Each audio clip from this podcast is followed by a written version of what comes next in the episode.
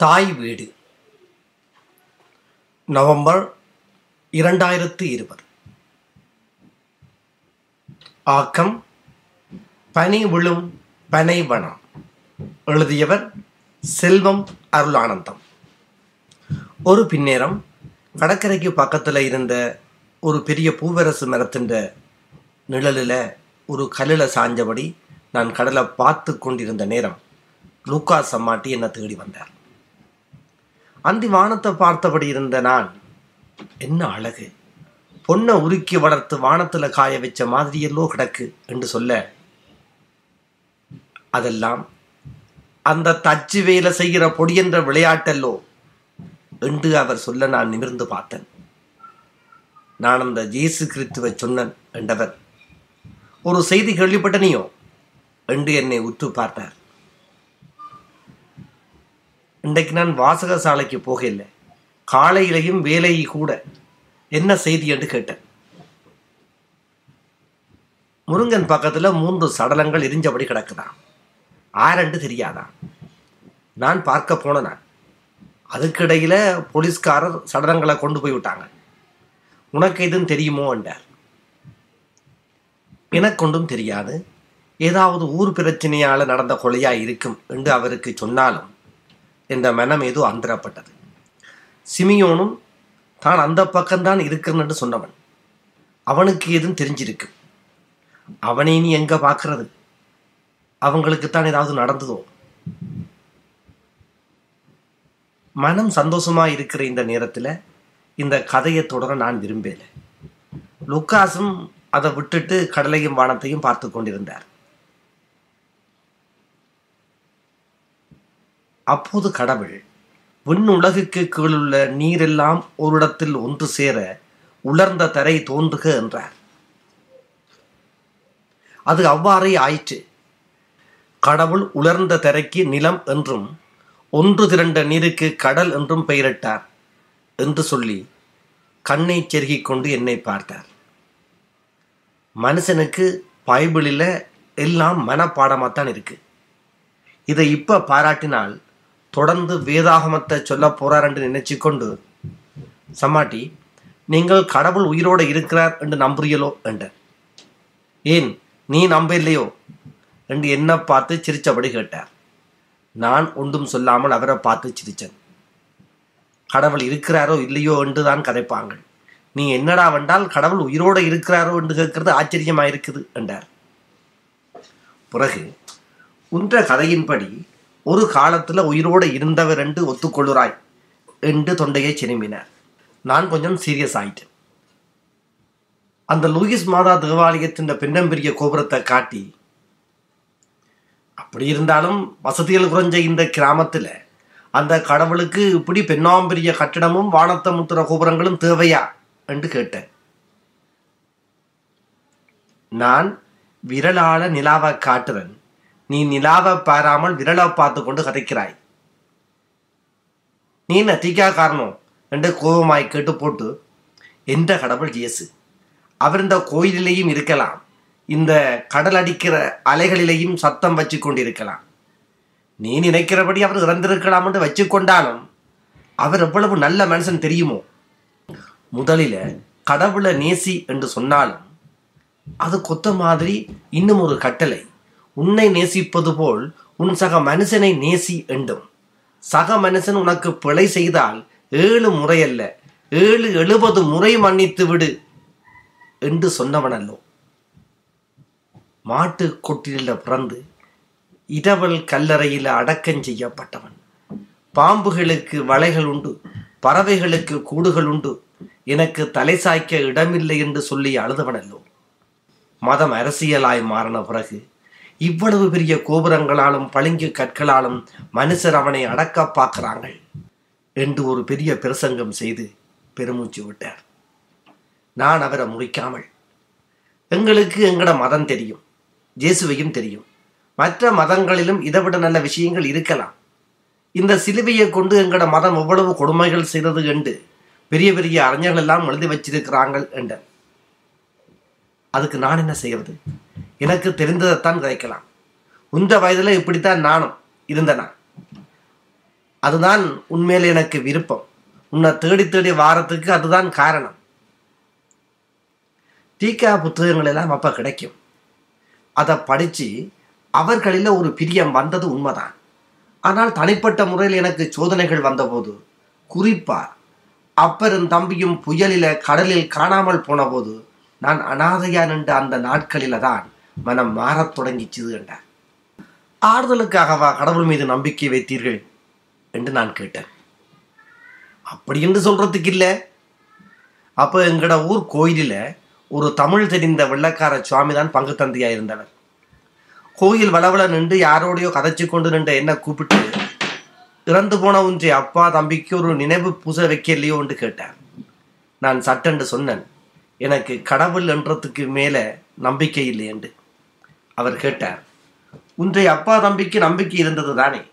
கட்டாயம் அவையின்ற ஆன்ம ஈடேற்றத்திற்காக நீ பூசை வைக்க வேணும் என்றார். அவரே தொடர்ந்து பேசினார். கடவுள் இருக்கிறார் இல்லை என்றத சமயம் தாண்டின அறிஞர்கள் விஞ்ஞானிகளால் கூட வரையறுக்க முடியல. அதுக்கு உன்ன போல என்ன போல ஆட்கள் எப்படி முடிவு கட்டுறது? நான் அவரை முறைச்சு பார்த்தேன். நீ தமிழ் படிச்ச நீ தானே? இருந்த தமிழ் புலவர்களுக்குள்ள வள்ளுவன் பெரிய ஆள் என்று உலகமே சொல்லுது. அவன் கடவுள் பற்றி என்ன சொன்னவன் என்று நீ சொல்லு கண்ட எனக்கு கோபம் வந்தது. வள்ளுவனை இதுக்குள்ளேயே நிற்கிறார் என்று. ஏன் சுவாமியோட வாதாடுவான் என்று நான் மெல்ல விலக வலிக்கிட்டேன் சுவாமி விடுற மாதிரி இல்லை. நீ உன்ற அப்பா தம்பிக்கு நினைவு வழிபாட்டை செய். கடவுள் இருந்தால் அவர் அவர்களுக்கு ஆறுதலை கொடுப்பார். இல்லாவிட்டால் அது காற்றோட புகட்டும். ஆனால் உன்ற குடும்பத்துக்கும் உனக்கும் அந்த வழிபாடு ஆறுதலாக இருக்கும் உனக்கும் சொல்லுறன் நீ கடவுளை நம்பு. கடவுள் இருந்தால் சரி இல்லை என்றால் இந்த நட்டமும் இல்லை. அப்படியே அவர் இல்லாட்டிலும் அந்த நம்பிக்கை உன்னை நல்லவனா வாழ வழி வகுக்கும் என்றார். அன்றைக்கு எனக்குள்ள ஒரு சிறிய மாற்றம் வந்தது உண்மைதான். தமிழ் இலக்கியம் வாசிக்கிறதோட வேதாகம புத்தகங்களையும் வாசிக்க தொடங்கினேன். லூக்கா சம்மாட்டி நிப்பாட்டுற மாதிரி இல்லை. தமிழும் கடவுளும் என்ற கோணத்துல கதைக்க தொடங்கிட்டேன். இந்த விஷயங்களை கதைக்கிறதுக்கு வேறையால் கிடைக்கிறது கஷ்டம் என்ற மாதிரி என்னட்ட கொட்டி கொண்டிருந்தார் இதுக்குள்ளால இவரை இழுத்து வேற கதைகளை பேசி அனுபவங்களை பெற்றுக்கொள்ள விரும்பின நான் கதையை மாத்த வலிக்கிட்டேன் அவற்றை தனிப்பட்ட வாழ்க்கையை கேள்விக்கு உள்ளாக்கினால் ஆள் திசை மாறும் என்ற நினைப்போட இப்படியெல்லாம் கதைக்கிற நீங்கள். ஒரு மனைவி இருக்க இன்னும் ஒரு பெண்ணை சேர்த்தது பிழை என்று நினைக்கிறீர்கள் தானே என்ற. சம்மட்டியார் இதை கேட்டு கொஞ்சம் சோர்ந்துதான் போனார். என்ன செய்கிறது?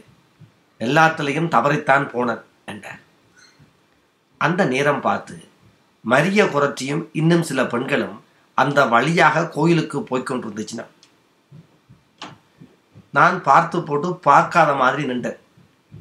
குரட்சி கூட்டத்தை விட்டு பின்னுக்கு விலக்கி நின்று எனக்கு கை காட்டினான் லூக்கா சம்மாட்டி கடை கண்ணால் அதை பார்த்து கொடுப்புக்குள்ளே சிரித்தேன் ஆளிந்த கவனத்தை மாத்துவோம் என்று நினைச்சு தவறித்தான் போனன் என்று சொன்ன நீங்கள் அதை பற்றி சொல்லுங்கோ என்றேன் இப்போ உனக்கு அந்த பெண் கை காட்டினதை பார்த்தியோ? நீ பயந்து கோலை மாதிரி நிற்க எப்படி துணிச்சலா அந்த பெண் நடக்காள்? பெண்ணண்டா அப்படித்தான். ஆண்களை விட அற்புதமானவர்கள் என்று சொன்னவர் நிப்பாட்டில்லை. அதுக்காக அவள் உன்ன உயிராய் காதலிக்கிறாள் என்று அர்த்தமில்லை. அவள் ஒரு கஷ்டமான குடும்பத்தில் பிறந்தவளாக இருக்கலாம். உன்ன கல்யாணம் முடிச்சால் ஒரு நல்ல வாழ்வு கிடைக்கலாம் என்று நினைக்கலாம். யாழ்ப்பாணத்து படியில் எந்த சுத்துமாத்து செய்தென்றாலும் குடும்பத்தை நல்லாய் வச்சிருப்பாங்கள் என்ற நம்பிக்கையின் அடிப்படையில இந்த பிள்ளை உன்னை கிளைக்கலாம் என்று சொல்லி சிரித்தார் அப்ப சம்மாட்டி உங்களோட கதையின்படி காதல் என்ற ஒன்றில்லை. எல்லா அன்புக்கு பின்னாலேயும் ஒரு பிளான் இருக்கு. அப்படித்தானே சொல்ல வாரியல் அதுவும் குறிப்பாய் பெண்கள் என்று நான் சொல்ல நீ பிழையாய் விளங்குறாய். இந்த உலகமே பெண்களுக்கானது. ஆண்கள் எல்லாம் சும்மா தகப்பனாயும் கணவனாயும் மகனாயும் உதவி அல்லது உபத்திரவத்துக்காக இருப்பவர்கள் தான். நீ பழைய தமிழ் இலக்கியங்களை படி குறிப்பாய் கம்பனை படி என்றார். இந்த மனுஷன் இன்றைக்கு ஒரு முடிவோடு தான் வந்திருக்கு. எப்படியாவது இதில இருந்து தப்பியாக வேணும் என்ற உள்ளுணர் ஓட்டங்கள் அவருக்கு விளங்கவும் வாய்ப்பில்லை.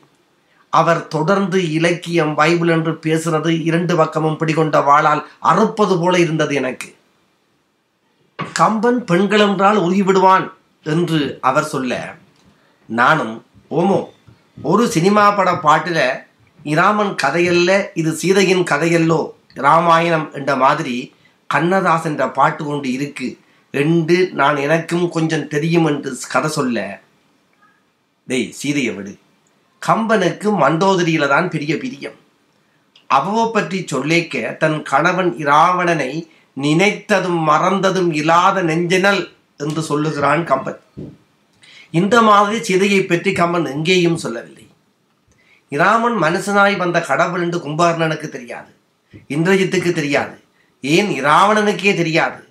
பெண் முன்னுணர்வு உள்ளவள் என்றபடியால் ஆறா அமுதாய் அலைக்கடலில் கண் வளரும் நாராயணன் என்று அவள் முன்னமே உணர்ந்திருந்தாள். ஏன் அகலியை பற்றி சொல்லிக்கையும் நெஞ்சினால் பிழையிலால் என்றுதான் அடைமொழியை போட்டு அழைக்கிறான் கம்பன். உனக்கு ராமாயணம் பிடிக்கவில்லை என்றால் சிலப்பதிகாரம் மணிமேகலை என்ற காப்பியங்களை படி மணிமேகலையில ஒரு கட்டத்தில சாதுவன் என்பவன் கொல்லப்பட அவன் மனைவியும் அவனோட சாகிறாள். அப்ப அவள் படுத்து உடந்தைத்த பாயல் பள்ளியும் உடுத்த கூரையும் உள் எரி உரா அது ஆடிய சாந்தமும் அசைந்த கூந்தலில் சூடிய மாலையும் தொல் நிறம் வளாது. என்று அவள் சொல்லுகிறாள். பொறுமை இழந்த நான் இதை விடுங்கோ சம்மாட்டி உங்களோட இரண்டாவதை பத்தி சொல்லுங்கோ என்று கொஞ்சம் உருக்கலாத்தான் கேட்டேன். ஓமோ அதையும் சொல்லி என்ற பாவத்தை கரைக்கிறேன்.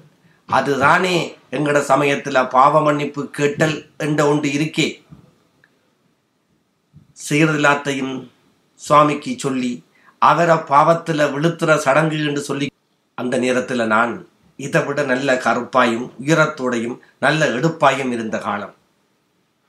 என்று சம்மாட்டி சொல்ல நான் இடைமறைச்சு இதை விட கருப்பா எப்படி இருக்கிறது? என்று கேட்க நீ இப்ப கதை கேட்க போறியோ இல்லையோ? இல்லை இல்லை கதையை சொல்லுங்கோ. என்று சொல்ல சம்மாட்டி கதையை தொடர்ந்தார். என்ன கேட்காமலேயே எனக்கு கல்யாணம் பேச்சு செய்து வச்சவன்? சொத்து பத்து அடக்க ஒடுக்கம் அழகு என்று பேச்சு செய்கிற கல்யாணம் இன்றைக்கும் அங்கடை கிராமங்களில் நடக்குது. இப்பவே இப்படி என்றால் நாற்பத்தஞ்சு வருஷத்துக்கு முதல்ல யோசிச்சுப்பேன். நானும் கல்யாணம் முடிச்சேன். அப்பாவும் இல்லாதபடியால் எல்லா பொறுப்புகளும் பணமும் வசதியும் என்னட்ட வந்துட்டுது. மீன்பாடு நிறைய இருக்கிற நாட்களில் எனக்கு வேலை கூட. விடியப்புறம் தொழிலாளர்களை நேரத்தோட எழுப்பி கடலுக்கு அனுப்ப வேணும். அப்போ எனக்கு நிறைய தொழிலாளர்கள் தேவைப்பட்டுச்சுனா அப்படித்தான் அவனொருவன் எனக்கு அகப்பட்டான். அவன் பெரும் குடிகாரன். ஆனால் நல்லாய் தொழில் செய்யக்கூடிய இளம் பொடியன். அவன் இரவில் நல்லா குடிச்சு போட்டு தான் படுப்பான். விடியப்புறம் நான் நான் தான் படலைக்கு நின்று கூப்பிட்டு எழுப்பி விட வேணும். அப்படி ஒரு நாள் அவன் இந்த படலைக்கு நின்று கூப்பிடைக்க அவனை வழி அனுப்பி போட்டு அவன் பெண் சாதி சம்மாட்டி தேத்தண்ணி குடிச்சிட்டு போங்கோன்றான் அன்றைக்கு தொடங்கினது தான் அந்த தொடர்பு. அது அப்படியே தொடரைக்க ஒரு நாள் ஊர் முழுக்க கதைக்குது. என்னை கூட்டிக் கொண்டு போங்கோ. இல்லாட்டால் நான் சாக வேணும் என்று அவள் கேட்கத் தொடங்கிட்டாள். பெண் பாவம் பொல்லாதது இல்லையா? இதுக்கு மேல் அவளை ஏமாற்றக்கூடாதுன்னு நினைச்சு இந்த வாழ்க்கையோட இணைச்சன் என்றார். அவள் இந்த புருஷனுக்கு கொஞ்சம் பணம் கொடுத்தன். அவன் ஊரை விட்டு போய் வேற கல்யாணம் முடிச்சு நல்லா இருக்கிறான் என்றார். நான் அவரை ஒரு புழுவை பார்க்குற மாதிரி பார்த்தேன்.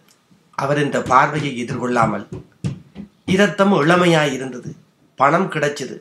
அப்போ ஊரையோ அல்லது திருச்சபையோ நான் சட்ட செய்யலை நினைச்சதை செய்தேன்.